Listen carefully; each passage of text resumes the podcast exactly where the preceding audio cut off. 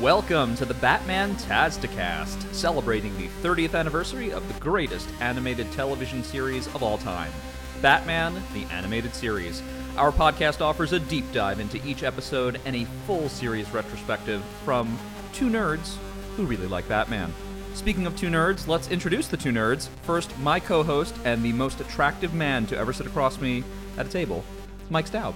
Hey, hey, I, I am Mike Staub, and uh, Jordan, thank you for that lovely intro. Uh, I'm a big Batman fan. We, yes, you are. We, it- bo- we both are. We both are giant Batman fans, but across the table, my co host, he is the Dark Knight incarnate, but really nice about it.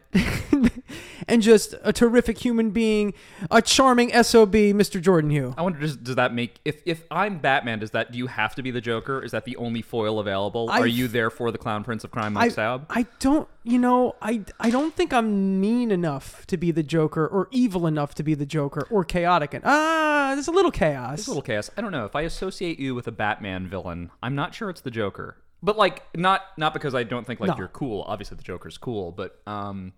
I don't know. I'll have to come back to this as to what Batman villain you remind me most of. I think you could do a little Riddler. I could be a little Riddler. Little Riddler-y, A little Riddler, Yeah. you know? Um, I don't know. I, I, don't think know. of myself as sort of penguinish or Mad Hatterish a bit. I think Maybe, that- maybe. do we see that? I feel like you're brighter than that. brighter than that. I I'll think you're, brighter. yeah, yeah. Okay. I, there's got to be some magician. Well, You know, it's it's a good thing neither one of us are Man Bat. Yeah.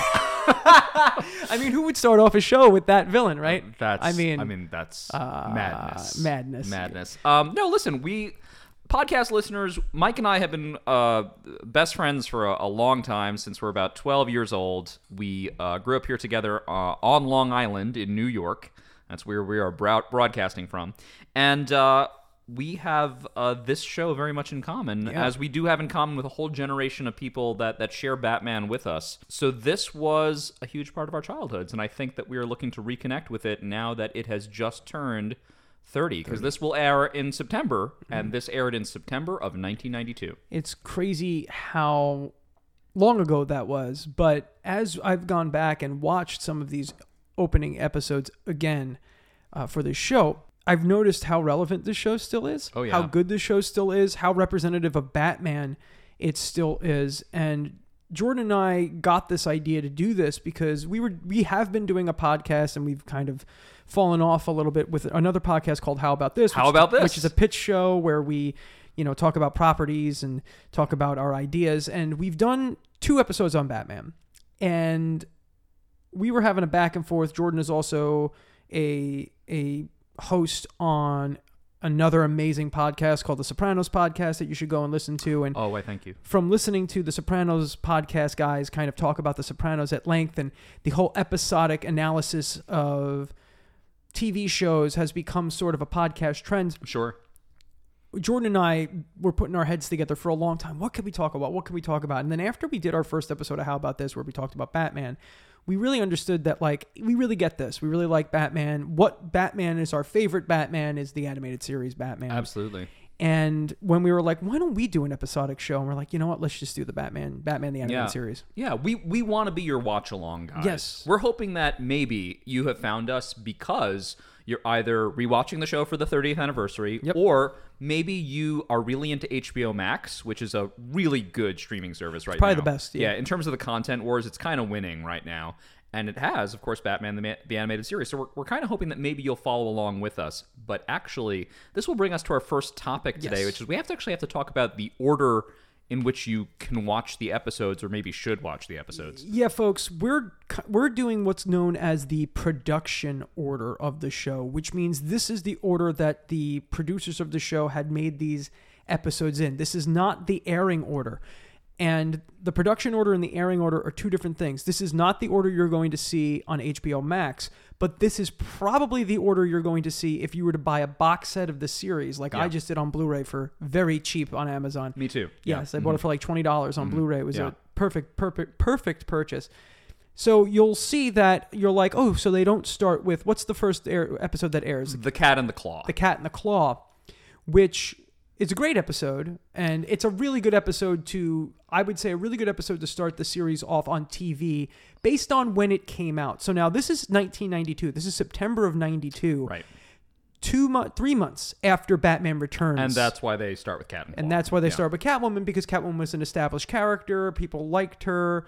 You know, obviously Michelle Pfeiffer does like an incredible, like honestly, probably the best performance of that character we might have seen yet. There are some people that say Michelle Pfeiffer's Catwoman is the best comic translation of any Batman character. It's- I'm kind of hard. It's hard to argue. It's It- really good. It's hard to argue. I know, you know, obviously Heath Ledger's Joker is always going to come up, but, but I it feel is like so different. it is. It you is. know, Uh, well, and you know what? Actually, I shouldn't say that. You know what? Actually, the Michelle Pfeiffer Catwoman is a very deconstructionist, Yes. uh, sort of alternative take to the character, but it's wonderful. Oh, it's great, and it fits. It fits what Burton was doing. Like that. Catwoman fits within the whole Burton verse, which is upsetting that we didn't get more of that. The closest we get to more Burton Batman is that there is a comic book series that just ended, I believe, called Batman '89. Right. And set in his universe. set in the Yeah. Tim Burton universe, and uh, it's been a popular comic because everything with Batman is a pop- is popular. Batman is probably the best selling comic book on the planet right now, and as you can see, DC has a lot of Batman related stories that they have been putting out for the last handful of years, whether they be miniseries, one shots. Sure. Batman himself has a couple of series going on. They do really well because Batman is such an interesting character, and I feel like every writer, every comic book writer and artist wants to put their stamp on Batman. Now we've kind of we've kind of moved away from what we were talking about. So production order Yes, yeah, versus mhm. airing order. Jordan and I decided to go with the production order just because I we feel like this is the order in which at least maybe I feel this way that this is the order in which we think the producers wanted you to kind of experience the show. And we've noticed this time and time again, especially unfortunately, the Fox network kind of always has done this. They did it with Firefly too, where they showed Firefly out of order. I think a lot of networks have had this Yeah, problem. you're probably right. Um, and I, I, this is actually, I, I'm not really criticizing. I actually, Mike and I looked at these episodes and like looked at what the content of each one was and trying to figure out like what were the programmers up to. And it's exactly that. It's that um, this episode that we're talking about today is on Leather Wings. Yes. Which is an amazing episode. We're going to talk a lot about it. Um, but it's a really odd start. It's a great start, uh, artistically speaking. Yes. But if you're looking to just get fans and kids involved, you need to tie them into a character that they know a little bit better than Man Bat. And also, the name Man Bat is confusing. It's like, oh, Man Bat, Batman, and I'm five years old, and I'm trying to tell people what I'm watching, and I, I think there's there could be some mix-ups. Yes. Um, and also, Man Bat is a dark episode. Like, yeah. content, uh, the look of it, everything is very dark. Um, so they debuted with the Cat in the Claw, absolutely, as Mike said, as you said, to uh, kind of harken back to the the recently released Tim Burton movie and a character that everyone knows as Catwoman. The other big problem is the second episode on the production side is an episode called Christmas with the Joker, which is that's not it, that's not the episode you do second. It's a Christmas special. It has the Joker. It's got a really weird tone. So I think the combination of these things, were, they were just like, you know what? They made a great show. We're going to release them in the order we want to release them in. Yeah, and that makes perfect sense to me. And a lot of these shows are kind of, you know, uh, there, there, there's very, there's fewer arcs in these cartoons than Sure. than you would see out of something later on the line. And you have to, we have to remember this, folks. This was before American audiences were really exposed to anime, so kids in general probably didn't hold. Well, maybe production companies didn't really understand that kids could hold their attention from episode to episode in an arc, where anime kind of just always does that. This is the last big show that has loose continuity. Yes, yes. I mean, there are certainly things that happen. Like Yeah. you'll see, like Harvey Dent become Two Face, and like there are things that certainly happen in this Yeah. series that have ramifications beyond just their own episode. But this series is also still very, very serialized, very episodic. Yeah, absolutely. And it's kind of like how comic books were in the 50s and 60s in the Silver Age, where it was kind of like, all right, who's Batman fighting in this episode, issue of Batman or Detective Comics? So it kind of matches the comics, and you would get these kind of one or two episode arcs uh, on the show. Now, obviously, this is based off the comic book Batman. I feel like it's one of the most comic book accurate depictions of Batman, but we would be remiss to not kind of mention the influences, right, of this show and how important the influence of Frank Miller and Tim Burton were. So, do we think is is Miller the bigger influence here, or is it Burton? you know, I think Burton gives you the vibe. He gives us the vibe. He gives us. I mean, Danny Elfman's music Yes. is in this series, Yes, so yes. that that automatically makes you feel like it's Tim Burton. But I feel like Batman probably owes more to Frank Miller than it does to Tim Burton. Yeah, I think so too. Only because it's you're getting a Batman that Frank Miller didn't really work with. Right. You're not getting old man Batman, and you're not getting year one Batman. You're getting this mid career Batman, which I think is way better. Uh, to work with, just like we've Jordan and I have always kind of held this belief that like, hey, if you're gonna make a movie, make it where the guy's in his the middle middle of his career. Give me a Batman who's in his 30s, you know, not necessarily a Batman who's you know 20 or whatever. Sure. There's a pretty good reason for that too, which is that I think Batman learning how to be Batman is only interesting a little bit. Yeah, He's kind of a hero that we need to be good at his Mm-hmm. job. And that's not to say that I dislike, for example, like The Batman, the Robert Yeah, Pattinson film. yeah. I, I thought that was cool. It was cool to see him learn stuff. But Batman being a certain capable character and having that level of threat uh, because he is so capable is really neat. That's kind of part of his power. Yeah. Because he has no superpowers. No. He's like the most capable human. Yeah. And that is part of the fascination. yeah, and also with with you know we bring up the Batman here, and we bring up Frank Miller, and we bring up Tim Burton's Batman. Tim Burton's 89 Batman. Batman isn't fresh. He's not new, right? He has been Right. at least been Batman for a little while. Right. So we already kind of know the story, and it seems like the the producer production team here of Paul Dini and Bruce Timm and Andrea Romano kind of already gave the audience credit, right? They they trusted Yeah. them to know They like were really smart. yeah, they were like this audience is going to know what Batman is about and who Batman is. I mean, he's only mm-hmm. the most popular comic book character of all time. Yes. And he'd been around close to 60 years at this point, correct? At the time the series airs, yeah. Yeah, so he's mm-hmm. about 60 years. So we've already had two bat two two Batman movies, three if you want to include the original Adam West Batman movie. And right which which you know we still love in its its own way but i think that's a good thing to bring up that's part of the success of this show is Yeah. that this cartoon which kids watch takes the character as seriously as the comic books do Mm-hmm. and does not try to make it into something else like a campy fun uh, comic comedy like an Yeah. adam west yeah, and obviously the Adam West Batman has its has its merits and you know it we sure love does that. and it's it's actually wonderful it's just it's not this it's not yeah it's not this it's not what batman had become at this point in time and it is darker it is more serious. It is not without fun though which is great for a series like batman and a character like batman. And i think this production team really had their finger on the pulse of what makes a comic book series great. They did. What's wild too at this time is that this is 92 right this is 92 you got 92 you've got batman the animated series Right, and there's nothing else really like Batman the No. Animated Series on TV in '92. in 92 This is going to create a tidal wave of oh stuff. yes but- eventually you do get the x-men cartoon Right. uh, that kind of tries to be batman but kind of fails because the x-men cartoon while we love it and it's fun eventually that production team did not have or want to have the money to spend on Yeah, making that show truly that great show falls apart. That Yeah, show what- falls what apart. happens, I mean, yeah. you have great voiceover performances. You got the iconic Jim Lee kind of X Men look, but Batman just kind of does it better from start to finish, to where the production team behind this they were throwing money at it, like They were. major money. So i at this point in time, it was it was a it was fairly common for American animation studios to go out and hire Japanese right. Japanese Mm-hmm. animation houses to animate their cartoons. Is that what's happening with Batman the Animated Series? That's that that's exactly what's ha- what happened with Batman the animated series. And for those of you who don't know this, a lot of the cartoons that you grew up watching were actually animated over in Japan. So Okay. in the late '80s and the early '90s, like '91ish, there Japan in the '80s was known it's known as the bubble economy. For those of gamers out there, if you've ever played Yakuza Zero, Yakuza Zero takes place in the '80s, and every time you beat someone up, they like explode into coins because everyone has so much money in Japan because the Japanese auto manufacturers, electronics manufacturers, video games they're making so much money at this point in time Right. during this quote unquote bubble economy that the joke is is that people are just loaded they're filled with money right?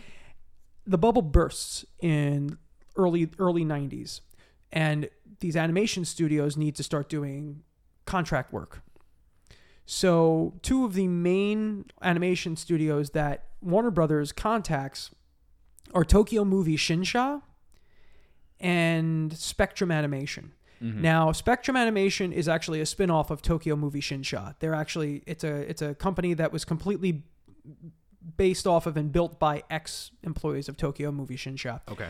And for TMS, as they're called uh, in in the animation circles, TMS is famous for animating Akira. That's the big one, the Akira movie. If you've ever seen that, and you're like, "Wow, this looks unreal," because Tokyo Movie Shinsha did it. Mm-hmm. They also did Ducktales. They did the real Ghostbusters. They did Tiny Toons, Animaniacs. The list goes on. So like every show we liked. Yeah. Every show that Yeah. we kind of grew up watching was animated over in Japan by a lot of them were animated by Tokyo Movie Shinsha, and they did a lot of Batman as well. I believe Spectrum in for Batman, like the it's it was all about their attention to detail.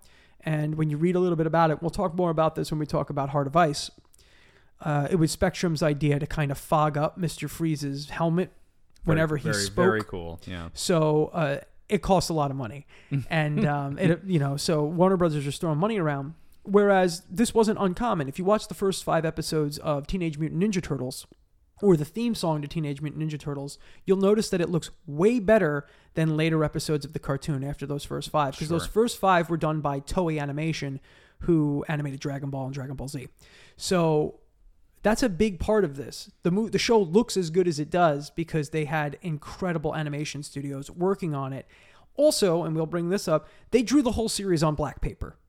Yes, that is kind of the breakthrough of this uh, series. Uh, is that to give it kind of a dark tone, they took the standard, which was to draw everything on white paper, do the backgrounds on white paper, and said, "Nope, do them in black," and they drew everything on black matte paper. And when you sit down and watch these episodes, you're like, they're really dark. They're really dark. And I don't mean that tone wise. I mean actual Yeah, color I, wise. I heard an interview that I, they actually said they actually had to brighten them up. Yeah. Uh, that it did not get past the network to be like, uh, you guys can't make it this dark. They can't see. Yeah, it's it. There are points, and I will say, and obviously this is a 30 year old cartoon and has been digitally remastered and done all that stuff because it's you know it's a gigantic piece of art. Um, there are parts of the show that you go watch and you're like, yeah, it is a little hard to see. I, I noticed that especially in episode two, uh, Christmas with the Joker, where there's like an ice skating scene. It's like, ooh, it's real dark. But yeah, yeah. I don't think the show succeeds to the degree that it does if it doesn't have that. I think the fact that Gotham Mm-hmm. City is kind of this dark, brooding force that exists throughout the whole series, I think that's really important to to what's going on here. Yeah. Especially when we're talking about the style of the show. Yeah, actually, let's let's talk about the art direction for a second. So now we're in we're in Bruce Timm ter- territory, like de- definitively. I love Bruce Timm. Yeah. I'm a big fan of his stuff. No matter who he works for, you know, I've I He's all his terrific. art's great. So he had been collaborating already with Andrea Romano, who ends up ends up being our uh, vocal director, Yes. or voice acting director for this series, and is in charge of most of the casting as well.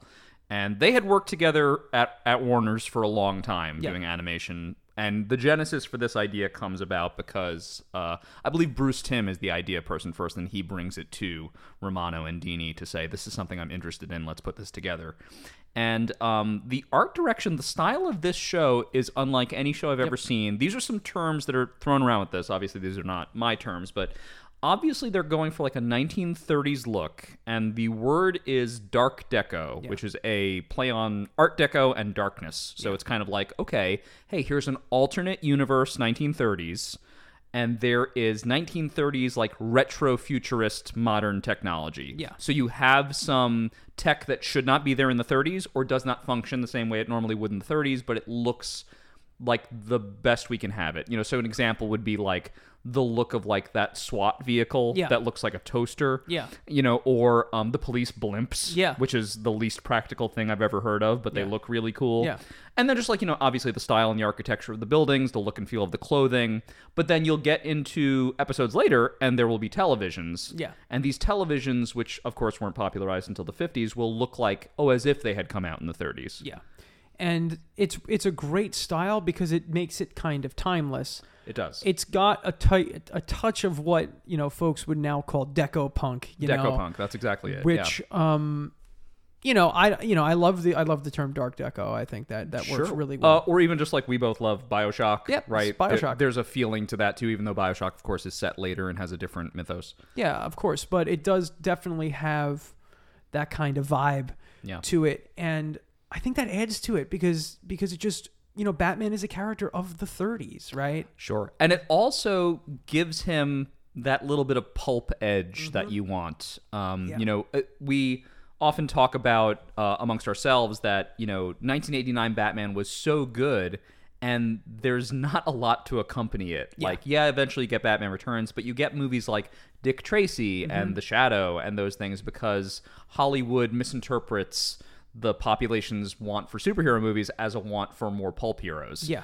right? But um, actually, them, uh, meaning Bruce Timm and folks, uh, attaching Batman firmly to the era of the 1930s, the era of the pulp comic, gives this series kind of a raw darkness as Yeah. well, which is just really cool. It almost feels, this is silly to say, but it almost feels a little dangerous watching this show. Like, I think anything could happen. We have blood in this episode, Mike. We do, we do, and and this is at a time where, you know, comic book, uh, I'm sorry, cartoon characters weren't allowed to like actually hit each other. right. So that's like a thing we will notice in the in the in the in the series as we go on. A lot of times when Batman punches someone, they'll cloud it up or they'll flash something. Right. So Though not in this episode. not in this episode. They kind of went all out, and there might be. We also might be watching versions of the show that have that stuff taken out. Like famously, the Amazing Spider. Oh, I'm sorry, famously the Spider-Man cartoon. He never punches a soul. He'll Right. swing his punch, and you'll see him swing it, and they'll cut to Spider-Man swinging the punch, and then you'll see the villain flying. So it's like he didn't Right. get hit. There's also a lot of throwing objects Yes. around, which is allowed. a lot of throwing objects, a lot of fighting things that aren't human. Right. Right. Robots and toys and a giant bat. Right, which was better for Spider-Man because Spider-Man at least could web something and then fling the sewer grate Yeah. at, at someone. For Batman, he is a more physical character. I did notice in this episode, especially. I mean, he really relies on gas pellets and the, the Gatling gun. Yeah. and the- oh, not Gatling. I'm sorry. The um the Grappling grappling, gun. grappling gun. Grappling gun. Yeah. Yeah. So, you know, you do see a lot more of him using gadgets, but that's kind of cool, right? Because that's what we want to see about Batman. Ab- absolutely. Um, I th- I think it's time to just dive into the episode and then see what else comes up. oh, and you take these leather wings. I, I was singing that just before. I can't get that out of my head now. I think that is the unofficial song for this episode. So, Mike, the first thing I'm going to do before I get into kind of going scene by scene through the episode and going Yeah. into like a deep dive is just what are your initial thoughts for On Leather Wings, season one, episode one of Batman the Animated Series? So I've watched On Leather Wings since we decided to do this podcast. I watched it about three times. Yeah, me too. Mhm. I watched it once a few months ago, and then I watched it once on my own last week, and then a few nights ago I watched it with my wife uh, Amanda, who I'm not sure if she'll be on this show, but she might be at some point. I'm sure she'll join us. She'll join us for probably Probably join us for a Harley episode. Harley episode. Yeah, I actually have. Yeah, I think that would be great. She Yeah. loves Harley Quinn. So we were watching it the other night, and she has never seen the show, but she loved the Batman, which is like the I, most I serious. also of, love the Batman. so yeah. Mm-hmm. both of us did, which is which is almost too serious, but there's a sinc- more of a sincerity with the Batman. You hit the word on the head, man. Since it is, it's about the sincerity. And I think that's why Amanda liked the Batman. Now I won't speak for her; she can have this whole conversation when we have her on at some point. But she had never watched Batman the animated series, so I put it on, and she was like, "Oh, this is great." And because she's an animation junkie too, we watch every cartoon on the planet. Mm-hmm. Recently got her into anime, so we're kind of like watching a ton of cartoons right now, and we're watching Batman the animated series. She's like, "This is so cool! It's so dark." And I think what was good is showing a newcomer this, watching watching this and watching it kind of vicariously through someone who hadn't seen it before something clicks. They're like, oh, that's why he talks about this show so much. That's why this show Yeah. was so impressive upon him mm-hmm. as a child.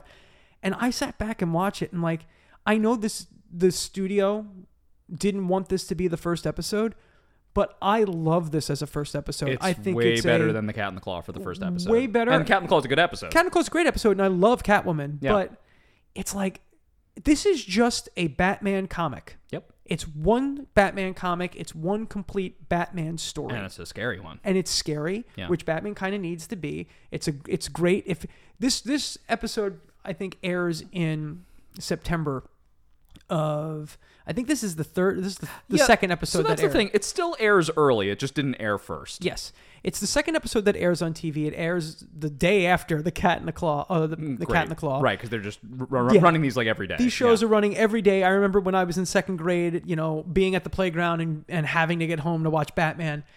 And this is the second episode that airs, and it introduces us to a character that not a lot of people are familiar with, with Man Bat. And it's just a chaotic, fun episode that involves Batman doing detective work, Batman using gadgets, Batman being Batman. It's- yeah, it's showcases Kevin Conroy's incredible voice work.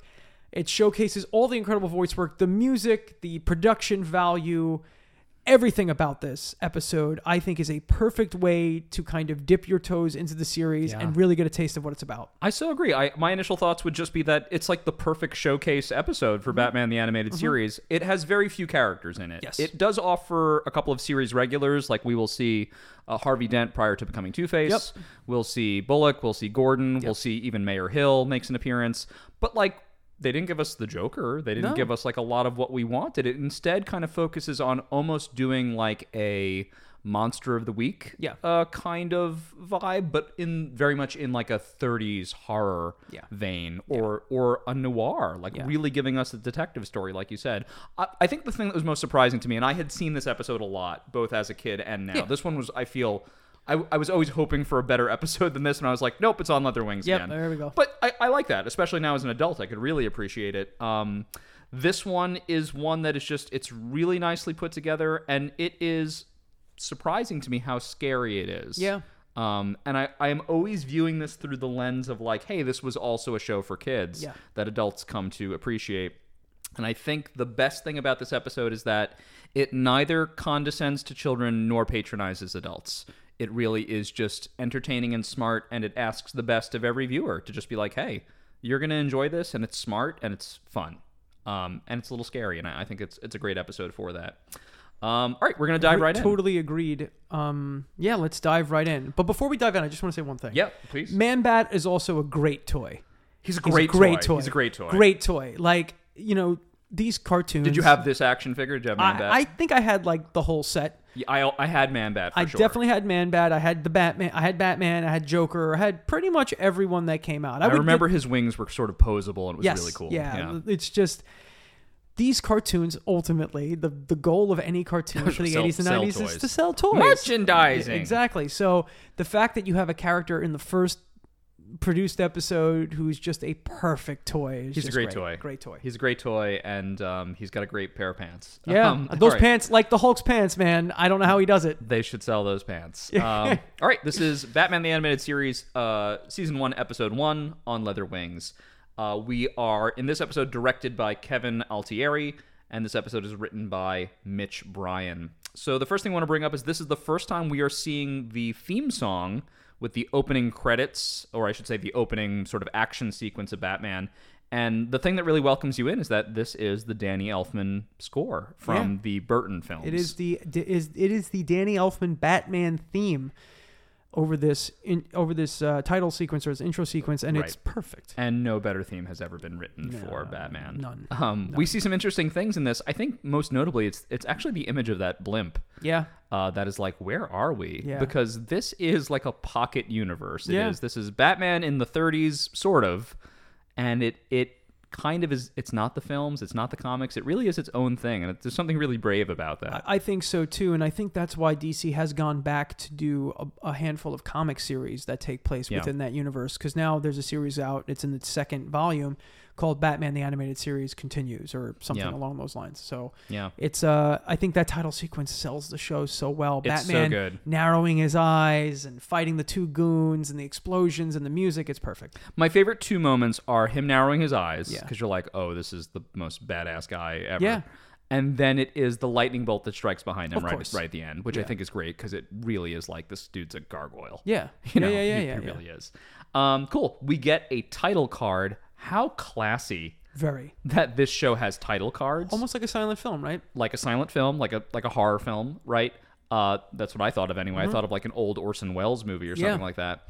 And additionally, like how intelligent this episode is not called like Man Bat, No. or uh, Batman versus Man Bat No. or something like that. This episode is called On Leather Wings, Yeah. which is like a really artsy, Yeah. really.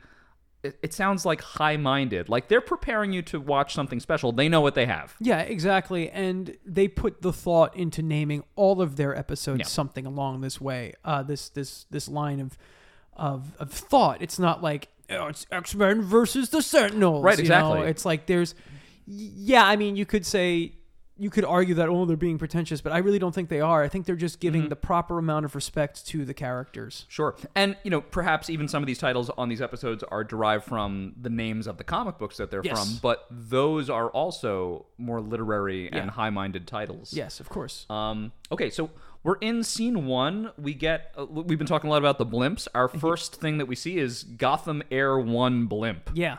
These are two cops in a blimp. In a blimp. Um, I recognize Kevin Conroy's voice right away as Yep. being one of the cops that's in there. So Hey, he's uh, doing some on my radar. right. He's doing double duty in this episode, and uh, we get like a classic sort of horror movie opening, which is just it's it's the two cops on patrol and something some shape. yep.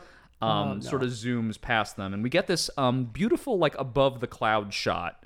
Uh, that actually reminded me a little bit of when the Batwing in the '89 Yep. Batman goes above the clouds. Yep. Um, and they they're trying to get a look at maybe what this is, and they're on patrol. I I had to pause to think. I was like, why do we have blimps? I know. You know, that's I, how could this help with policing? I don't really know. I don't know, but it looks cool. Well, I think that's it. I Yeah. think they literally just like it looks cool because the only thing you could do from a blimp as a cop is maybe see something, but then you then have to like rappel down a cable Yeah. to get to the roof of a building and Yeah. then maybe run down to the street. It's really impractical, but looks awesome. The, does the blimp? The blimp goes through the clouds, right? blimp goes through and the it clouds. has the clouds kind of have like almost have like this kind of viscous kind of weight to them, right? they do Doesn't have it? weight. Yeah. Yeah, it look it looks so cool. It's- it's it looks like soupy. Yeah, it's very uh it's such a good shot. It's such a good shot to see the uh the blimp kind of uh fly up. Yeah, and certainly not the last time that we'll see the blimp um, in this episode. And it's great too because that shadow, at least the first time you see it, it could be Batman. Yeah. But of course, we we come to find out it is not. Uh, we get this transition with Man-Bat flying through the night, but we only see his silhouette, and the music is incredible. Killer. Killer. The whole this whole series is it's kind of like perfectly it's perfectly composed in terms of music and that gives it that that gravitas, right? I think that's a big part of it. Yeah, and just the even just the motion of the silhouette Mm-hmm. of Man-Bat looks cool. This is something you pointed out. You said you think this is you could tell it's drawn on yeah, paper. you can tell it's drawn on paper because of the transitions. Like the motion is a little bit more noticeable than something that's been computer generated. Because Sure, I'm kind of okay with scrolling. that, yeah. I'm actually more okay with it. I, it. It gives a certain level of like craftsmanship to what they were doing. sure. You know, in my opinion. Yeah. Um, we get our first uh, real location, which is going to be Phoenix Pharmaceuticals, which is a place that we're going to come back to a few times in the episode. We get um, just this funny, really mouthy They. security guard. I don't know if he, he clearly he wants to be a voice actor. Yes. I guess is is the vibe. And he's he's goofing around with uh, Chekhov's voice recorder. Right. We know that this thing is going to come back.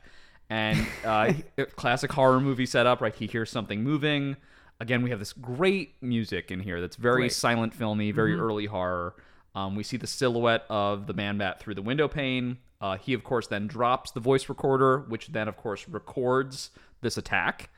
Um, man bat, the creature, confronts him. The guard throws a chair, breaks the window. Man, man bat throws him out the window. Yeah. Lucky for him, the river is there. Yeah. Which is a classic cartoon. Yeah. Like we can't throw a man to his death. If this had been like a film, he would have. Oh, he, would would be been. dead. He would probably have been eaten. right, yeah, right. Yeah. His face would have been bitten Yeah. off, and then the body would have been thrown. yeah, we found him. He's got no face. Um, and yeah, so that's that's all we get for now. And now this for me is one of the most interesting scenes in the episode. Oh, yeah. Uh, this is the first time in Mayor Hill's office, Mm-hmm. which is a location we'll come back to many, many times in the series. And our first shot, very cinematic, is of a newspaper headline. It says Gotham Police declare war on Batman. And then there's a, a another smaller article with a picture of the injured security guard and says giant giant bat injures uh, night watchman. First of all, I love this shot because it tells us in the most simple, easy way, you know, picture is worth a thousand words. Mm-hmm. Yeah. What the relationship is between the police and Batman and Yes. the city and Batman, which is not always ha- what it has been. No, and I think even when the relationship between Batman and the city and Batman and the police is better, a lot of the time it's just Gordon trusts Batman. Right. It's not really that the police always trust. I mean, Harvey Bullock's always a pain, right? He's always a pain. He's very funny in this oh, episode. Oh, he's great in this episode. And I feel like they got the perfect kind of vibe of the characters. Like, it is very 30s, like New York kind of thing. Right. Well, that's the other thing too is no one really has a regional dialect. No. But then Bullock talks like this. Yeah, let me tell you something about that no good Batman. you know, he's very much like Gotham City's technically in Jersey, so he's he's very. Which I think they canonically said later. I, don't think that's even, yeah. I think know- that was something that might have been added later, but I mean, it's clearly supposed to be very much New York, so Sure. it makes sense that yeah, maybe he's got a Jersey accent, maybe he has a New York accent. It's about the same. And this this scene this scene is great because we do get introduced to some characters. four of our series regulars, Yeah. right? So we have Mayor Hill, we have, of course, Commissioner Gordon, we have Bullock, and we have Dent. Mm-hmm. Um, and Dent's got the coin too. somehow, even as a, I feel like even as a six or seven year old, when I saw this, I knew that was Two Face. Yeah. Right. Yeah. Um, we saw him flipping the coin in the Yeah. scene. We know he's Harvey Dent. Yeah. It was exciting to me that they knew us well enough to know that we would want to see him before he becomes Two Face. And then his episodes are great, like Harvey Dent later on. When Yeah. we when we when Yeah, we we'll- get we'll see him a bit, yeah. yeah, we'll see him a bit. But Two Face Actually goes on a date with Poison Ivy at one that point. that yeah. is true. And I think that I really like this universe's version of pretty much all the characters. They do them really well. But Harvey Dent is definitely that's probably one of the best versions of Two Face uh, I think that we've seen. Yeah, we should mention in this scene, which is I don't know, like a minute long. Yeah. uh, Dent only has one line and steals the scene. Of course, he's sitting there in the darkness. He kind of peers out, and uh, what does he say to what does he say to Bullock? Dent says, "If you catch him, Harvey, I'll put him in jail for you." But he says it in like such a really cool, sort Yeah. of gravelly way. The um, the the voice acting on Harvey Dent is amazing. He's the first voice actor I'm going to mention, which is hilarious that I'm mentioning uh, Richard Moll Yeah. before I'm mentioning Kevin Conroy. But um, the Richard Moll voice acting on Dent, it just everything about him is interesting. Yeah. He's positioned in the corner chair. He's flipping that coin. His face is half in shadow, of course. Yeah. Very notably, the one hand flipping the coin is in shadow. Uh, really pulling our focus and attention. Really cool. Yeah. Um, I love the voice actor for Mayor Hill uh, and for Gordon, of course. Well, so first I have to props to Jim Gordon. So Jim Gordon, of course, is uh, voiced by Bob Hastings. Yeah, great Who will be in almost every episode of the series. Just the perfect the perfect voice cast for that character. it's perfect. It's it's it's because his accent or the, the voice actor is choosing a voice that is still blue collar, Yeah. but it's very erudite. It's Yeah. very smart. Yeah. Um, and it actually I think is absolutely what Gary Oldman was going for Yes. when he played it in in the Nolan films. Yeah, I think so. uh, was was Bob Hastings. I don't think he was emulating any other Gordon except for the Bob Hastings Gordon. And then you have um, Mayor Hill is Lloyd Bochner. Mayor Hill is a very annoying character in the series. He's uh, very annoying in this episode. And you have, of course, uh, Robert Costanzo. Of course, Oh, of course, a hey! paisan, a Hey, paisan A-E-I-O-U. as, as Bullock, uh, just doing a great job in that scene. So in that scene, Bullock is basically requesting his own special task force to hunt Batman, who they believe is the one terrorizing the city. Apparently, a bunch of pharmacies or pharmaceutical companies have been broken into. Very notably, there's a pattern. Bullock is asking for permission from the mayor to assemble a task force because Gordon will not give him permission. Now, we, the viewer, know that Gordon. Uh, has a relationship with Batman, but it's not been established in the series yet, and there's yet. no no bat signal no in bad this signal. episode. No bat signal yet, and and yeah, no, Gordon. I think that's that's something that will happen later. So Gordon yet doesn't trust Batman at this point. point, and I love how it's like, oh, there's a giant bat hurting people. Well, it's clearly the Batman. It- there's no Right. way there's another character named Man Bat flying Right. around. Yeah. We, we clearly have a sense that Batman has not really earned the trust of everybody yet, even though firmly this he's a mid-career Batman in the show. He's a, maybe a mid to late 30s Batman. Yeah, he's definitely been Batman for a while, but Yeah. he, it's still there's still almost a myth about him. there is. You know, uh, uh, among the So much so that people could conceivably say like, Yes. "Oh, Batman attacks pharmacies at night Yeah, and, and and attacks security guards." Yeah, and, and you know he's also a giant bat. Right. So that's very reminiscent of the the movie with uh, Robert Wuhl's character. Yes. Oh, Uh, Knox, the Knox, best character. The best character in that movie. They say he drinks blood. you know, um, where they kind of you know they have that whole kind of uh, moment where they think that um, Batman's actually a giant bat. So. You know what? What can you do? The people of Gotham, unfortunately, uh, kind of live in a in a permanent war zone. So I can see why they're a little touchy. Right. Um, so our next scene is an establishing shot of Wayne Manor, but it's not from the front of Wayne Manor. It's, No. it's from sort of the back or side of Wayne Manor, from where you would presume the Batcave is. Yes. and we've got the water there, and we've got like rocks, and it looks like the like the rocks for a cave. It's a really cool shot. Yeah. it absolutely looks like the. It- sort of looks like the evil Dracula castle, Yeah, right yeah, up on, it's up like, on the hill. kind of like Wayne Manor is kind of like Very much the house on the hill. Yeah, very much the yeah the big dark house on the hill. Right. Uh, and then we're that's it. We're in the Batcave. Yeah. No no gilding the lily. They're like, nope, we're, Nope. we're right in the Batcave. We have Batman is reading very notably the same exact newspaper Yep. that they were reading in, in the mayor's office. Um, and then Alfred comes in. I have to make reference to this. Uh, the voice actor playing Alfred in this episode is an actor named Clive Revill. Yeah. Who will do Alfred for I think the first like three ish episodes. And then it becomes, of course, Efrem Zimbalist Jr., who will do Alfred for the rest of the series. Yes. Um, this Alfred is a lot more dry. Yes. And a lot more sort of bitchy, right? Everything is a Mm-hmm. Zinger. Yep. Yep. He- And it- noth- it is nothing great. affects him. No. No. It's still great. He's kind of exhausted. He's exhausted. Yeah. Um, and uh, he's Batman's reading the newspaper just from the headline. Alfred says, "Well, I gather you've been reading how to make friends and influence people." I'm like, all right, this is the kind of Alfred energy we're getting. Um, Batman is doing actual detective work already. Yes. He's noticed the pattern of pharmaceuticals robberies that you know certain chemicals have been stolen, and um, notably, it doesn't seem like it was a bat that robbed all the pharmacies. Yeah. Because some of these pharmacy robberies are apparently just a human has Yeah. done the robberies. So this really tips Batman off that maybe uh, maybe a human accomplice, something more is going on here. Um, and sadly, Alfred, of course, must cancel plans with Bambi. Yeah, I feel like this is just an ongoing trend with Bruce Wayne. it's like he he's such a flake because he's always Batman. Right. Uh, Bambi, a perfect name to pick. Of just course, an obvious sort of bimbo name. um, yeah, so that's where, where we're at. Um, we get a, I guess, the best transition scene in the episode. This is the debut of the Batmobile. This Batmobile is great. I'm a big fan of this. How this do we feel Batmobile. about you? You like it? I like this Oh, Batmobile. I do too, I to be like this clear. Batmobile a lot. I love when the Batmobile. It is the big penis rocket. Yeah, it totally is. I like it, to be Yeah, clear, yes. but it is a penis rocket. you know, it, yeah, it, yes, you're not wrong. It, that's exactly what it is. But it's um, it is it is long. It's a very long Batmobile. It's a long black Batmobile. That that it is. But it is the biggest, blackest Batmobile. I don't think it's as good as the Burton Batmobile.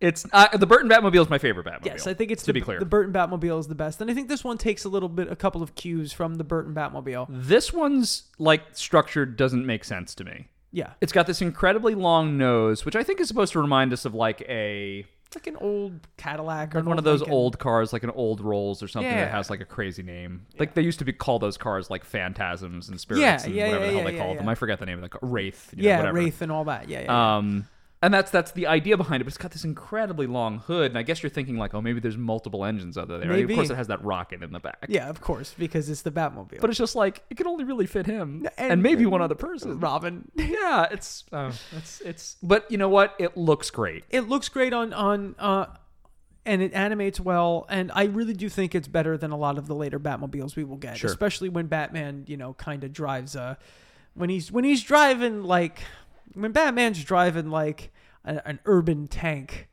you know it's kind of Like, I was never a fan uh, of the tumbler tank. i'm not I a really fan was not. a fan of the tumbler i forget what the ben affleck batmobile looked like but i remember not loving it at first i didn't like the pattern the pattinson Oh, the Beast. the beast but I do like the Beast. I like it a lot, and the reason why I like the Beast a lot is because that version of Batman and Bruce Wayne is clearly into retro muscle cars. For sure, it's a Because he- street racer. It's a street racer, and he drives Bruce Wayne in his life in the movie The Batman. Sorry, we're we're breaking the. Uh, we're we're, we're kind of going off topic here. This is an all Batman, all Batman podcast. all Batman podcast.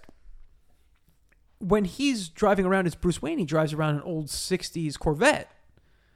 So this is a guy that like it makes sense. Like, of course he he modded up an old Charger, right? Because it's like, oh yeah, he likes old school street muscle. yeah, So that works for that, and so I actually do dig that Batmobile quite a bit. I do like the Beast. I like. I, I like the Beast. Um, but this Batmobile is, is good. It's up there in terms of design for me. I like it's also it's a very simple design, which is nice. Also, great toy. Uh, great toy, and um, that transition scene really it's some of the most beautiful animation in the episode. You've got Yeah. those beautiful painted backgrounds, Yeah. um, and it's very cinematic. Um, old movies, of course, would actually use big painted backdrops. Yeah, old matte- to paintings. matte paintings, and this is basically that. which is Um, um, unbelievable. And this show establishes, not for the last time, that there's kind of like these caves or mountains outside Yeah. of Gotham. Yeah. Which is not something that ever is ever included again, but like that's kind of where Wayne Manor is. Yeah. It's seaside, it's kind of its own island. There's this cave network. It's it's pretty cool. Yeah.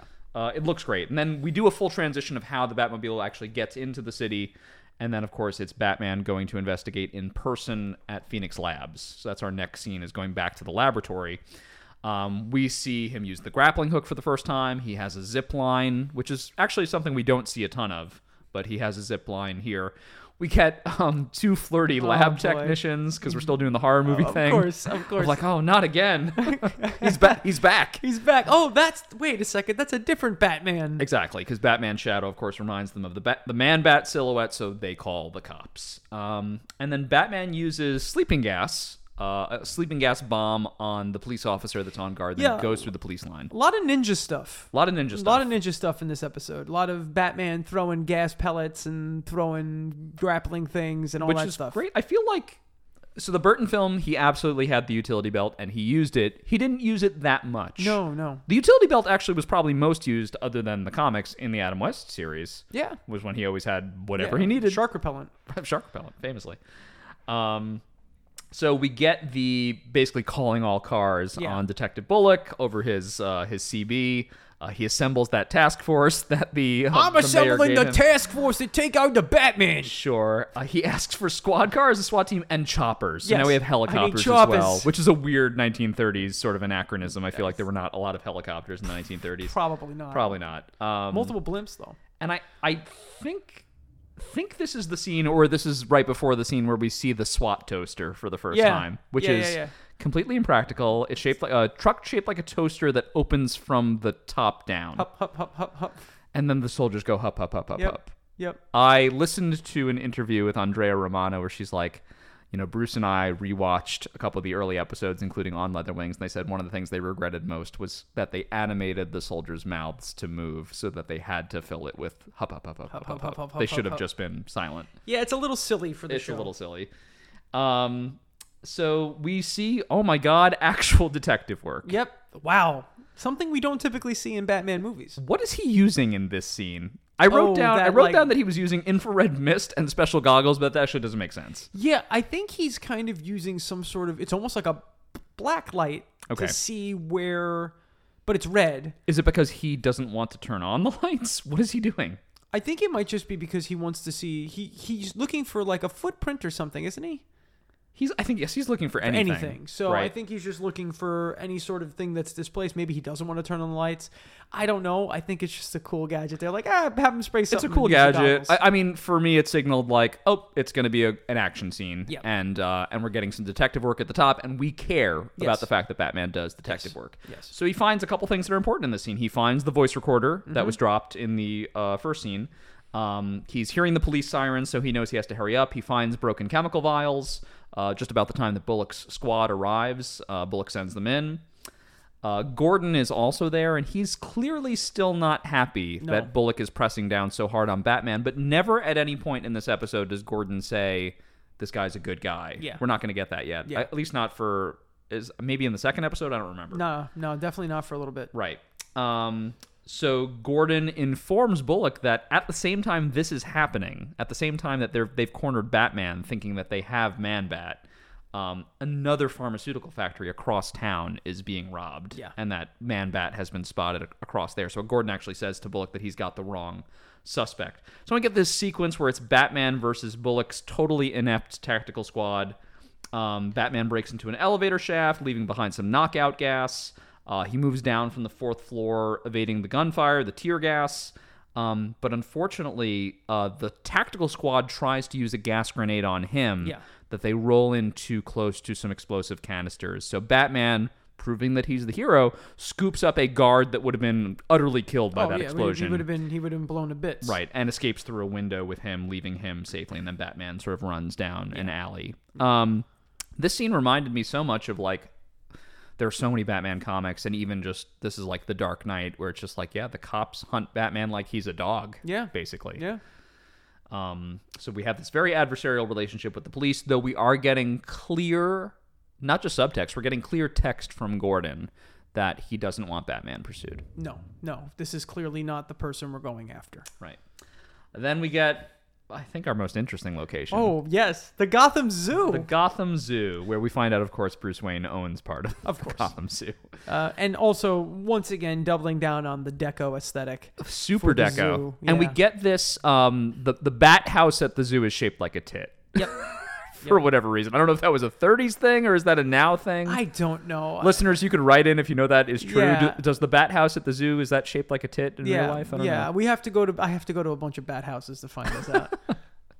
Um, we meet the red herring of this episode, who is Dr. March. yes. Dr. March, who's the bat expert. Who is like, yeah, he's a red herring. He's You- just tired of your shit. You meet this guy for three seconds. You're like, oh, he's clearly turning into a giant bat and messing people up because he's like, what are you, what are you bothering the bat for? Right, total red herring. He's so angry. He's also voiced by legendary stage actor Rene Auberjonois. Yeah. Who I adore. I saw him in one of his last Broadway shows, which was Sly Fox with Richard Dreyfuss. I love this actor. A million television shows and TV series, and he's one of literally hundreds of Broadway Yeah. uh, stage actors and West End actors who were cast by Andrea Romano to Yeah. play parts in the series. She really likes stage actors. I think it works. Yeah, I think and we, it works. We're going to talk about Conroy at the end of this episode Yeah. because he's a, a huge part of this, obviously. But like, I heard that voice of Doctor March, and I was like, this is very good. Yeah. Um, so he's irritated, irritated at the billionaire, the billionaire Bruce Wayne, who is using a voice that is not Batman's voice. Yeah, it's his the transition between Bruce Wayne and Batman is noticeable, yeah, and it's great. And it, you know, obviously, you know, yeah, Kevin Conroy is a Juilliard trained actor. Yeah, sure is. You know, uh, ex roommates, right, with with Robin Williams. right, which is wild. Wild, wild. Uh, that first that class is is crazy if you look it up. I forget who's in it, but those two are definitely in it. And it's just amazing to see like he looks at Batman. It's like no, no, Batman has two. Like he should have two voices. This is technically two characters. Right. And that's the one thing we always say about Batman when movies come out. It's like, oh, he's a good Batman, bad Bruce Wayne, or he's a good Bruce Wayne, bad Batman. Right, it's two parts. It's two parts, really, and I think Kevin Conroy understands that, and I think he must have un- understood the character to some incredible degree that he knew to do that. And Bruce Wayne is like kind of cheerful, kind of like he's not like gruff or mean or nasty at all. He's kind of this like cheerful, happy-go-lucky billionaire guy. You know, Dr. March is giving him serious attitude, and he's like, he doesn't even react to it. He's like, all right, well, uh, I'm going to give you some money next time, you know? Sure. Actually, let's pause here to talk about Conroy since you brought Yeah. it up, and you brought up he's a, a Juilliard graduate. So, um, Conroy was was an Andrea Romano hire. Yeah. that's someone she got specifically. They had this call where they had cast everyone in the show except for Batman, and they they had auditioned at that point. I think she said 500 people to be Batman, and called back 100 Wow. and we're really stuck like because it's it's someone you have to be able to listen to for hundreds of episodes. He has to totally get it. He has to be a good actor. She's leaning towards people that have stage experience. And she's asking around and someone eventually recommends to her kevin conroy. Yeah. and he comes in on callbacks and she's sitting there with bruce timm and they hear his voice and they both like look at each other like oh my god like elementally this is the one. And she said what really sold him uh, for her was that he asked really good questions and his take on the character was this which actually gives me a chill up my spine when i hear this was kevin conroy's initial take on the character which is so absolutely what he's doing he says well and this is a juilliard trained actor he says well batman is hamlet Yeah. Batman's parents, in this case, both parents, are killed. He has to get revenge, but the person or the thing that he wants to get revenge on is out of his reach, right? He can't really get direct revenge in a way that is satisfying. So he has to uh, kind of take matters into his own hands, but it's always sort of indirect, and he never quite gets over it. And the manner in which Batman does things is very theatrical, very much in the manner that Hamlet, in Hamlet, creates this play within a play where Yeah. actors play parts to catch the guilty party. And here we have uh, Batman Hamlet, who's very much like an actor in costume, who becomes like a spirit of vengeance to strike fear into the hearts of others in the same way that Hamlet tries to strike fear into the heart of Claudius to try to get him to reveal his cowardly and supernatural nature, which is exactly what we say about the villains of Batman a cowardly and superstitious lot. Yeah, yeah, no, that's uh, incredibly astute from uh, Kevin Conroy's perspective. And we have to say, Kevin Conroy is a Long Island native from He is, Westbury. and so's Andrea Romano. Yeah. Andrea Romano is from Eastern Long Island. Eastern Long Island. Kevin Conroy grew up a town, a town, one town west of where I grew up. So, um, pretty cool. He's Yeah. from Westbury, New York. So, and what what an actor he also and i feel like this is not talked about a lot um he has a very sexy voice yeah. The batman voice isn't just cool it's like very sexual And I feel like that kind of vibe uh, kind of extends the whole series because I it think does that well is- you need him to be very attractive Yeah, also But it's it's and it's not just Batman. I think a lot of the series, the series kind of has as much as you can pack of that into it without with while it's still being a kid show. sure Um, I think I think that's I think Bruce Timm's designs are very much geared towards kind of like this 30s pulp femme fatale kind of thing. They Sure. feel like you know it feels like that's kind of how this whole series kind of feels like, and I think that voice works perfectly for what um, Bruce Timm and Paul Dini were trying to do. absolutely uh, so yeah we meet dr march he's a, a crazy crazy crazy guy Yeah. He uh, is dealing with entitled billionaire bruce wayne who has brought him a hair sample Yeah, I found these hair and these bats in my Uh, yeah, he's thinking that there's bats in his chimney. Dr. March can't believe that he, a serious scientist, has to deal with this billionaire who has bats in his chimney. Like, might as well just call pest control. But March does not want the bats harmed because bats are survivors and they're going to survive, quote unquote, the next evolutionary cataclysm, which absolutely sounds like this guy's the villain. this guy's a bat. this guy's the villain. He's going to bring about the next he wants to evolutionary be. This, cataclysm. he sounds like the lizard sounds in the Spider-Man It- movies. that's completely true. oh, you could be greater. Right. Um, and then we meet two characters that, for me, come totally out of left field. The designs on these characters couldn't be stranger. We have March's daughter, Dr. Francine Langstrom. Yep. She corrects Bruce Yes. from Mrs. to Doctor. And her husband, Kirk Langstrom. And these two are very striking because, other than Bruce Wayne, these are the two like best looking people we've seen on the show. They're both very, very good looking. Yes, yes, almost like I, I feel like that was intentional. Right. And for scientists, it's a little like, really? These two are scientists? And really good shoulder pads. great shoulder pads. They're both tens, and they walk in, and you're like, "Who are these people?" Right? And and even even Bruce Wayne's like, oh, hello. Yeah. Um. So Wayne then reveals his trump card that he has the recorded sound of the bats on the voice recorder. It's of course the same voice recorder from earlier. Um, and the man bat sound is just hideous. Yeah, it's right? horrific. It actually reminded me a little bit of like the dinosaur squeals from Jurassic yeah, Park or yeah, something yeah, like yeah, that. like the raptor call. Right. Uh, this is one of the best moments in the episode. Uh, Francine Langstrom reacts to the sound with alarm. Yep. You could actually see like her eyebrows raise, her her jaw drops open. Kirk Langstrom doesn't react. No, he's too cool. He's too cool. His face is not animated to react to the sound. To him, it's just oh whatever. And of course, I'd seen the episode and I knew this already, but I was like, you know what? Someone really smart can pick up on that. That like that animation is just like, yeah, he's not. He has a poker face on. Yeah, yeah, yeah. Uh, really, really cool. My question with it though is like, what is what is Langstrom thinking? Right? Is he thinking like, how did he get this sound? He's probably thinking that. Uh, I don't know that he plans to do anything about it because, as we'll find out soon, Langstrom's really close to just completely finishing his Yeah, evil plot. yeah, yeah, yeah. Or quote unquote evil plot. We could talk about how evil yeah, this scheme actually he, is. He's just looking to turn himself yeah, into a bat. I mean, on the spectrum of evil schemes, uh, Kirk Langstrom's aims are pretty low. Yeah, yeah, yeah. It's really just to turn himself into a bat. Yeah, which is which is I very mean- much which is very much you know right hilarious. this is only like one level up from i did it for the money, Money. right this is not um this is not super devious but Yeah. it's it's he's hurting people so that is Yes. bad Yes. um, Kirk claims Kirk, Kirk Langstrom claims that the animal behavior people have a sound library and maybe they can identify the sound that's on the tape, but of course he knows it's himself, so he will not be looking into it too closely.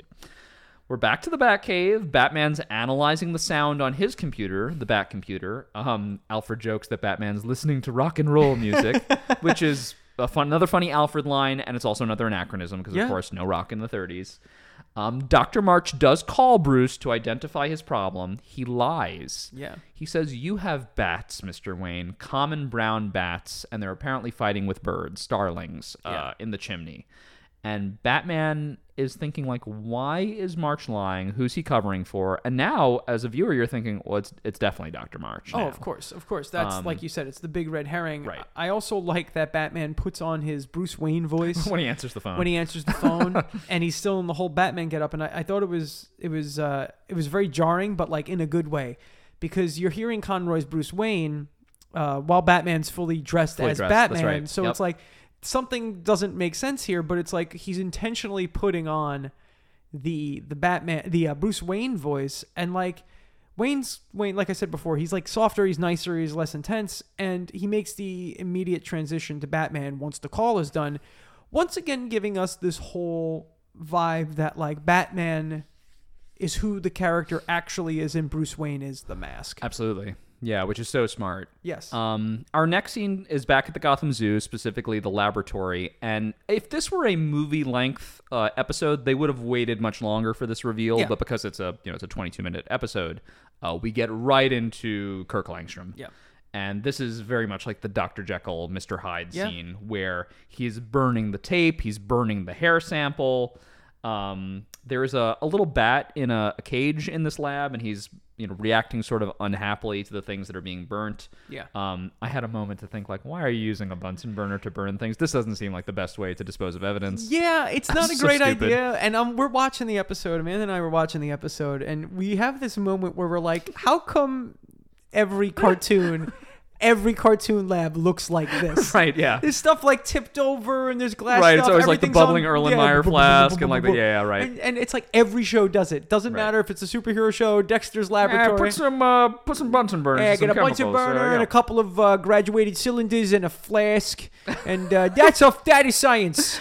Absolutely. It's like it's like it's like it's telling the the kids, right? Because we're children watching the show. The show was meant for children. Right. It's kind of like, hey kids, this is science. It you know? absolutely is. This is science. This is science.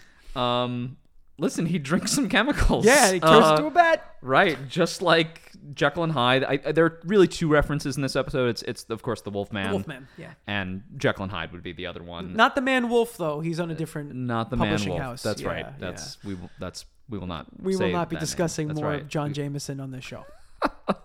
Every episode of this is going to almost be a Marvel podcast, and we just have to try to stay away. We're gonna stay away. We don't have any intentions of covering Marvel stuff right now. This is not mostly yet. just not yet. We'll related. see. We'll see how this goes. Um, so Batman shows up. He gets a sample for himself, and he Mm-hmm. does wait to confront Langstrom. Maybe he still believes that Dr. March is behind this, but March is, according to Langstrom, away giving a lecture on human extinction. Yeah. Okay. Be- I want. I want that episode where this guy comes back. I know. I know. I As want- like the Bat King Yeah, or something like I that. am the Bat King. Exactly. Um, and then Kirk Langstrom gives what we will identify as a full supervillain monologue, Yep. right? Where he claims, I'm going to do the best I can. And he's saying this as his face is being distorted through the chemical flasks and beakers. That's that's the shot. He claims that Dr. March didn't have the guts to go through with his own plans, and he speaks about the formula to create a new species, neither man nor bat. And he's taken it himself, and now he's addicted. He can't he can't stop, and he doesn't want to stop Yeah. I, it has taken over. But can I say this? Normally, in a show like this or like a story like this, the scientist is upset Yeah. that the chemicals have done this to him. Langstrom is thrilled. He loves it. He loves it. This dude loves being a bat. he loves being a giant bat, and he's kind of like. Uh, he's like kind of like the Dr. March. He's like, "See, March, you didn't have the guts. I'm a bat now." Right. Now, of course, I knew this was coming. What surprised me, though, is how much havoc he wreaks when he transforms. Yeah. So, of course, it's a, by the way, a terrifying transformation, Yeah, right? So we get the, the jaw expands. It's very jittery. We get like big teeth coming down and everything. It, like it's disgusting. Yeah. Um, very uh, American Werewolf. Like, Yeah, the- yeah, that, that yeah, kind of yeah, expansion of the, yeah. the palette and all Yeah. that stuff. Um, but then he transforms and he destroys the lab. Yes. Right. He go and it rips off all his clothes, and I'm like, this dude has not figured out how to safely transform yet. I'm like, wait, so every time he transforms, he destroys the room he's in? Yeah, Like, like, wouldn't someone have caught on? Hey, man, what's going on here? Oh well, uh, you know, I had a rough night. Right. And the only thing not destroyed is Is his pants? His pants. His pants. Uh, you know, pants are invincible. In fact, not even torn. No, they're actually in perfect working order. And Mike, are they jeans? They are blue. I think they're jeans. I, I think I, I think Langstrom's rocking jeans. yeah, you know, I think he's and, and this is like before this is like before, Before that was okay. that was before that was okay and also before there we had stretchy skinny jeans. So Right. there's no spandex in these jeans. He jeans. made stretchy skinny jeans a thing before it Yeah, was a yeah. thing. be- well, maybe he created them because he was like, "Well, I'm gonna be a bat, so I might as well wear these cool jeans." Uh, So that was the real breakthrough. Was not becoming man bat. It was creating stretch skinny jeans. of course, Absolutely. Um, so yeah, uh, Francine walks in to see this happening, which is actually like a huge callback to the comics. Yeah. And Man Bat's relationship with his wife Yeah. and his shame over his transformations and stuff, because the comics will tell a very different story about that Yes. marriage. Um, Francine walks in and sees him and gasp, and you see that Man Bat is capable of human feeling. He's ashamed. he's like. Yeah, he like uh, cringes when he sees her. He feels bad. Uh, You feel bad like looking at him. He Look looks like he's so sad. Well, exact. That is the face Yeah. he gives. Um, he goes to fly away. Batman grapples his legs Of course. with the grappling gun. Um, and then this yet another broken. win- This is all broken windows. This episode. This is the all broken windows episode of Batman Taz. Um, and then we get like one of the most beautiful shots in the whole series, Oh, the which is Man Bat flying up against a full moon, of course, because Yes. werewolf reference. Um, with Batman grappled to his legs, and they do this great flyover with like, their with really their, cool, their like, images in front. up and down swoop. You know, Batman being f- dragged through the city in the sky by something, but Man Bat being one of them is kind of like a motif that we see a lot. Right. And Man Bat is terrifying. Uh, I always get brought to Arkham Knight. That's the best moment in the- that game. One of the best moments in that game where Arkham Knight, you'll be flying through. This is a video game, folks. For those of you who don't play video games, um, there's a scene. There's a part of Arkham Knight. Arkham Knight's an open world Batman adventure game Right. and you're flying through the sky and it happens at random you'll you'll you'll cling to a roof as batman and as you go to climb up onto the roof man-bat just screams in your face and then you have to chase man-bat around the city and it's very nearly ra- shit myself. oh the first time i saw it i was like Wah! Yeah. it was like one of the best jump scares i've had in video games in years Yeah. and I like threw the controller down. But like, I want to say that those games are fully, fully based off of the animated series, Absolutely. and that version of Man Bat is definitely that whole thing is definitely um, uh, a purpose, a purposeful reference to this first episode of the animated series. For, I totally agree. Yeah. Um. So we we are almost done with the episode. We get back to the Gotham Air One blimp. It's Yes. it's the same blimp again. Uh. We get the the, the second policeman. Oh, not again. Yeah, Um, Batman crashes into the blimp. Um, the idiot cop, of course, thinks that uh, Batman is the one who's the threat. So, of course, Bullock and Gordon are on this now. Bullock tries to get into the chopper. Um, Gordon has already kind of commandeered it and kind of wants to call off this operation because he realizes now that it's not Batman who's the culprit. yes. Um, so they're they're in the chopper. Yeah, and Bullock has you know a moment where he almost falls out of the chopper. He does. I really hope he did. I just I just want to want to bring something up where we can differentiate here between DC and Marvel. And Oh, I'm sure, not yeah. looking to villainize start a fucking war. yeah, exactly. I'm not looking to start a war here between the two. I obviously love both comic book sides. I'm actually more of a Marvel guy in general. So me bringing this up is is uh, you know I'm not trying to take a dig at Marvel. I'm just showing how they're different. Batman sees the man bat and has no reaction. Correct. He kind of is just like Batman's reaction to the insanity that happens around Gotham all the time Yes. is to not react and just to kind of go.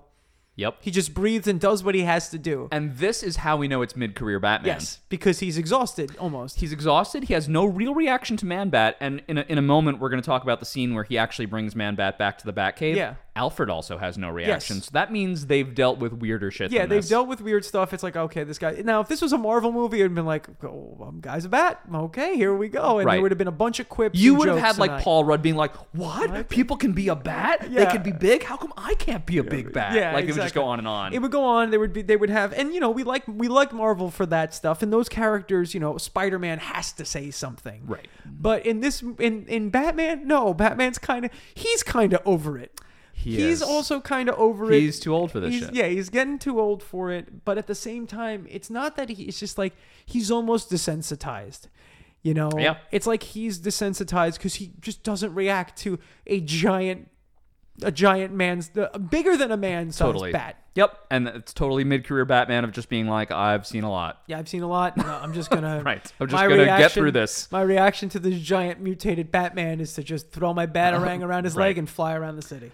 Um, we get the conclusion of this air battle between uh, Batman and Man-Bat, which is way more violent than I thought it was going to be, and more violent than other fights are later in the series. Yeah, Um, because we basically get Batman sort of mounts Yeah. Man-Bat, uh, so he gets from a position where he's uh, dangling from his feet, climbs up to Man-Bat, and actually like gets on his back, and is actually like pummeling Man-Bat like fist to face. Now, I will say this much. I think the reason why they can get away with that in this show is because Man Bat Is a not a creature. human. Yeah, he's he's a a creature. monster. Yeah. So I think you're you're you're allowed to kind of get away with more of that because he's a big monster man. Sure. Uh, we get a lot of like you know sort of uh, angles going crazy. They're fighting through the sky. Batman is bloodied. His, his Yeah. he's bleeding from the mouth and nose. Yeah. Uh, I think the nose. Um, and he eventually blinds Manbat, like puts his hands or his arms over Manbat's eyes, and Manbat crashes into a building. That's how he actually knocks Which I gather Manbat doesn't use sonar.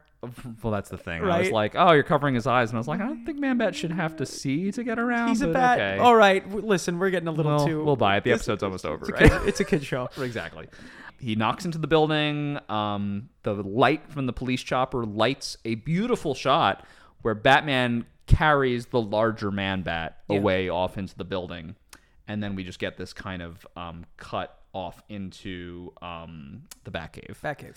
Um, is there anything else we wanted to mention about that action sequence or anything like that? I just think it's great. I I think it's it's incredibly well done. It's incredibly animated. It's action packed. It's scored perfectly. It just feels like you know. It feels like it's got the production of a film. It does. know? Um, yeah, we have the, the final two scenes of the episode. So the first one's in the Batcave. It's short. We got Yeah. the last Alfred Zinger, two for dinner, sir, right? dinner. As Alfred does not react at all to Man-Bat. I No. think Alfred is dead inside. What's hilarious is like it's like it's so it only works because it's Alfred and Batman. Right. And Batman also doesn't really react to any of Alfred's like No. snarkiness. He's No, he doesn't. Yeah, it's kind of like it's it's almost in the vein of of the Batman with Robert Pattinson, where Right. like Robert Pattinson is like almost aggressively ignoring what Ro- what uh, Alfred says, Right. Andy Serkis says. He's kind of like, yeah, Well, I really he- don't care. What Andy Serkis says is for us. Yeah, Is for it- the audience. and for Andy Serkis, Right, totally.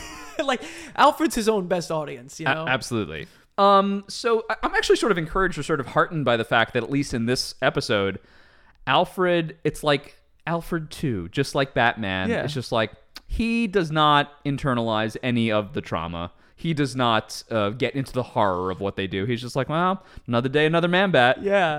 like that's kind of where he's at. It's like next week he's gonna bring home a wolf man. You Yeah. know, it's like whatever. Um, so Batman thinks he can reverse the effects of the formula in Kirk's body, uh, with the Bat computer's help, of course. And he's looking at the sort of list of stolen chemical items. And it's important to note that Batman has prevented Langstrom from what taking whatever the final component Yeah. would have been to fully Yeah. turn him into Man Bat forever. That has been stopped.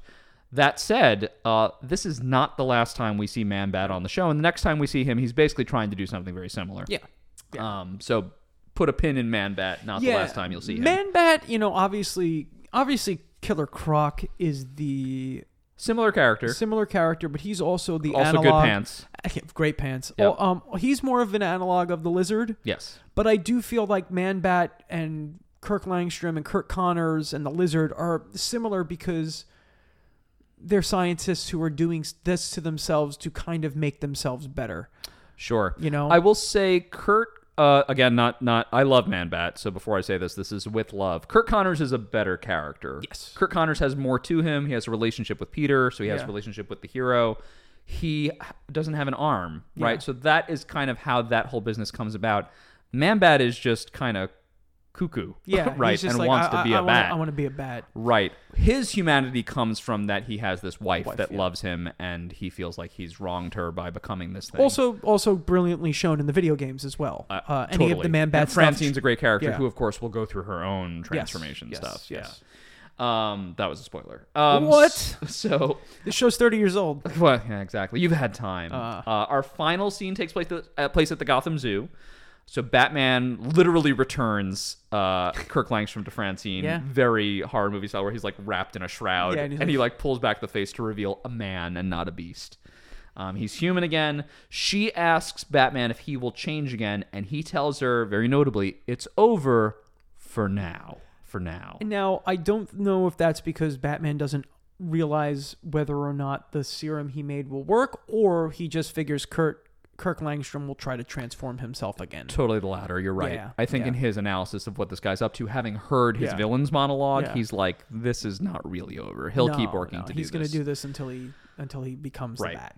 Uh, and then, yeah, the very last shot of the episode is Batman is carrying Kirk back towards the, the Bat Lab at the zoo, the giant tit, right, the. Bat House, and and Francine follows him in, and that's that's the full ending to the episode. on we, we roll credits. Dun dun dun dun dun dun dun dun dun dun. Yeah, You get we, that great credit roll s- music. Yeah, we actually talked about all the people that were already in this episode. Um, I just want to shout out uh, Meredith MacRae plays Francine. yeah, she's great. And Marc Singer, the legendary Marc Singer, is uh, Man Bat. Yeah. And they will reprise those roles in later episodes. Which is what's great about this show is that we do tend to see these characters again and again and Yeah. again, which is really really nice. Absolutely. Um, all right, so just the episode in its entire. Mike, any closing thoughts for On Leather Wings? Yeah, like, you know, I'm just going to reiterate what I said. It's a great intro episode. If you start here, if you want to do the production order and follow us, I think this is a great way to start. It introduces you to a villain that people might not be as familiar with. Right. But for a villain to start a show, you need very little to explain Man Bat. Right. You don't need to be. You don't need. Well, first of all, Joker's background and and and history is completely unexplainable, Mm-hmm. right? And we've kind of learned with Batman over the years that you don't want to rush to Joker because then Joker is a vacuum. You put Joker also, in Joker's such a scene stealer. Yeah. You know, if you start with him, it hardly is a Batman thing Yeah, anymore. Actually, that's kind of what the '89 Batman suffers from, is that Yeah. it's Nicholson's movie. Yeah, it's kind of his movie, and the Joker kind of takes all the air out of the room because he's so good. And Mark Hamill's performance is obviously legendary at Sure. this point. Mm-hmm. It's probably the best thing he's done. Sorry, Star Wars. Sorry, Luke Skywalker. um, but I obviously what? love- Not Hobgoblin? Oh, oh, it's the same voice. Not Jay and Silent Bob Strike Back, where he plays, I believe, a character named Cocknocker. yeah, um, yeah. Well, he was the trickster, so He was the trickster. he was the trickster. Yes, yes. Respect to the trickster. Yes, uh, and the Flash TV show. Right. But I feel like it's an easy character to introduce people in to get into the action right away. It's an episode that allows Batman to do everything Batman does. He does detective work. He does acrobatics. He does, and he's and he fights. Yeah. And we also get to see the dichotomy between Bruce Wayne and Batman, and we get introduced to this world. This episode is great for world building. Yes. It's a great episode for world world, world building. We see Gotham. We see what Gotham's about. We see the tone and the tense nature of everything. We meet Alfred. We see the Batcave. We see different aspects of Gotham. We see the police. We see everything. We see mm-hmm. Harvey Dent. It lays the groundwork for so much that's going to happen in this series. It's an excellent entry episode. It's and it's it's focused. Yeah. It's a focused entry episode that's allowed to kind of be like all this stuff's out there. We're not going to explain any of it, but you'll get bits and pieces as we go on in the series, which Yep. which I feel like is better. Uh, I feel like the need to explain the history and background of everything the second something shows up on screen bogs stuff down. It does. And this show does such a good job just throwing you in the pool. And we know Batman. And yeah, this guy's Man Bat. It's funny that that's the first episode, right? Where it's Man Bat versus Batman. It's like, okay, okay, great. Um, it's almost like in and of itself a joke. And we'll, when we get to future episodes, we'll see that they kind of do this a lot, where they'll throw you throw stuff in. For example, like we're going to talk about this when we talk about episode two, but episode two is Christmas with the Joker, where they just kind of say, "Here's Robin." right. Which is so odd. Yeah. He's just there Yeah. because so many people know Batman and Robin, right? Right. And in this episode, you know, they introduce you to all these characters, characters that we will see a lot of, and it's just it's it's a perfect episode to start with. I think it's great. Totally. I agree. Um, so I will just say that what I think I most agree with from what you said, other than that it's a really good episode, is that this is a perfect showcase reel for what this show Yes. is and what Batman can do.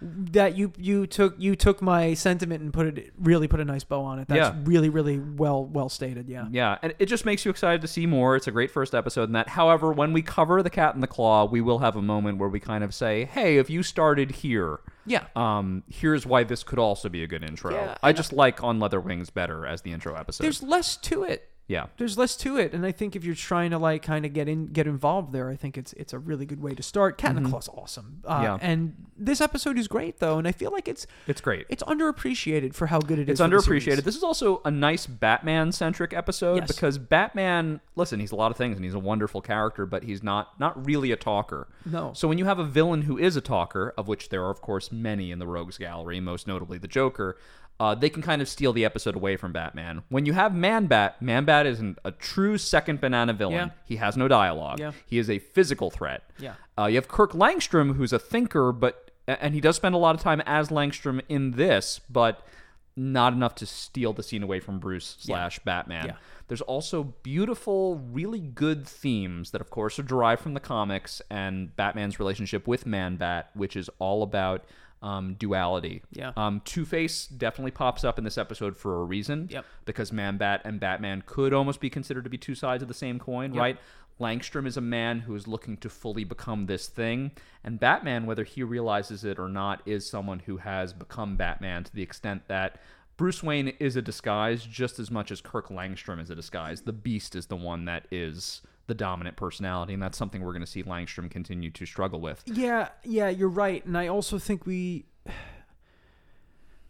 It's it's, it's almost as though like, if you're the character of Bruce Wayne in Batman, it's brought up how many times of like, is Batman a monster? Yeah. Um, and I think when you have Batman fighting an actual monster, you can kind of see both sides of it. Sure. You can kind of see how Batman can be seen as a monster by the public and by the cops and by the people of Gotham. But you also see that Batman has his humanity that he hasn't lost yet. Yeah. Uh, that's actually really good to note, this idea of humanity, because I think what is so attractive about being Man Bat to Kirk Langstrom is that he gets to put his humanity aside. Yeah. That is why there's that look of shame Yeah. when Francine comes in, that because this is such a short episode, we don't get to dive into. That might be the deepest moment of Mm-hmm. the episode is when she walks in and that pained look on the monster's face, which is so universal monster. Um, well, like a like a Frankenstein Yes. in pain moment where it's like, why is he in pain seeing her like that? Oh, because that is the callback to humanity. That's why he can't just escape as this thing. She's his anchor to the rest of human life. and and at the same time it has that that recurring theme of when the love interest sees Yes. the monster which Right, is what seen in so many it's right. like oh oh and i you know i looked upon someone i loved and they were terrified Yep. um i Or think, terrifying. or Yeah, terrifying Right. If you're It's- the other way. Yeah. you know we see this with man bat we see this with we'll bring up the lizard again we see this Absolutely. with the lizard who also has a family in the comic books we see Yep. it with the thing We see it with the thing. Yeah, he's ashamed. thing. The shame- it's the shame of this it. man this monster is probably one of the the best early fantastic four stories. So Right. this is a trend that goes through comic books quite a quite a bit the hulk. We'll see it with the hulk as well. Um and it's great. It's perfectly uh, displayed here in this episode. And yeah that moment with with um francine It's the whole reason why you include her in the episode. yes. It's the only reason why. Yeah. you know um it's it's why she you need her in the episode. The episode doesn't work as well if she's not in it It. doesn't. You could just have March and Langstrom, and it would be a way more shallow episode. way more shallow episode. And and it's not like and then what's to stop batman from breaking this guy's jaw Yep, totally. because batman knows oh wait he's got a wife He's got a wife. He's got a life. he's got a family. yeah, and they care about him. Ultimately, he's an innocent, just Yeah. as much as the police officer was who he saves from the explosion. exactly you know. exactly Um, ranking in the series, we don't have to give it a number, of course, because that would be super difficult. way too difficult Too- way too difficult. I agree. Is this in your top ten? Would this be towards the top? I'm Is not, this like to you when you think of like legendary Batman the Animated Series episode? Does On Leather Wings chart for you? i think that i don't know if i'd put it in the top 10 It's Um, not in my top ten. it's not in my top 10 i do think it's legendary only because it's quote unquote the first I totally agree. but I do think it's better than people might give it credit for. So it's definitely, I would say, maybe in the top thirty percent. That's good. I, I would put pull it similarly again because it has so much weighing on it as Yeah. a debut episode or as a production series one episode. Yeah. Um, it is really good. It's tight. It's well Yeah. put together. The Yeah. themes are good. How those themes are on display is good. Not a top tenner for me, but like a quality episode where if someone brought this up as something in their top ten, I'd be like, you put it there because you respected it, and I totally understand. That totally works. And this is not an episode. If someone put it in their top ten, I would go, "Oh, that's not a good pick." I'd be like, "No, I can see why you would put that there." Sure. Um, there's some times when you know we talk about ranking everything all the time: movies, games, cartoons, comics, episodes of TV shows.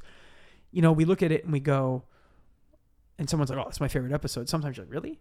Um, but an episode like this, it's like it's not going to be my favorite. It's not going to be my top ten. But if you're like, "No, this is like my second or third favorite episode of Batman," I'm like, "Okay, oh, cool. Sure. I get it. I get where you're coming from."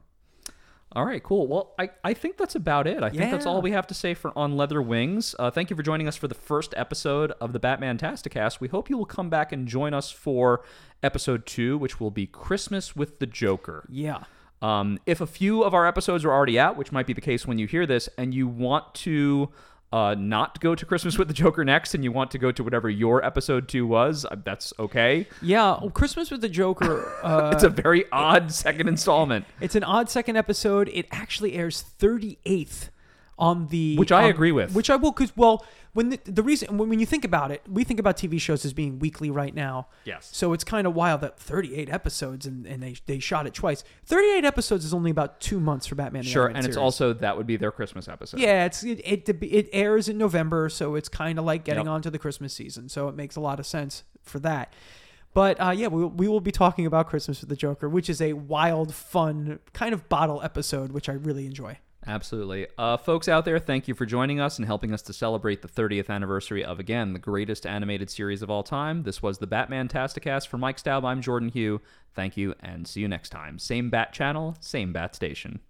Hey everyone, this is Mike Staub from the Batman Tasticast, and thank you so much for listening to today's episode. If you enjoy what you heard today, please go out and share and subscribe and hit the like button on whatever podcast platform that you listen to and use. It would mean the world to Jordan and I if you went out there and shared this show with your friends. We'll be doing an episode for every episode of the Batman animated series and then more so in the future. So stay tuned here for all news and updates and stay tuned to our social media for everything we've got coming out for you in the future. So once again, thank you for listening to the Batman Tasticast.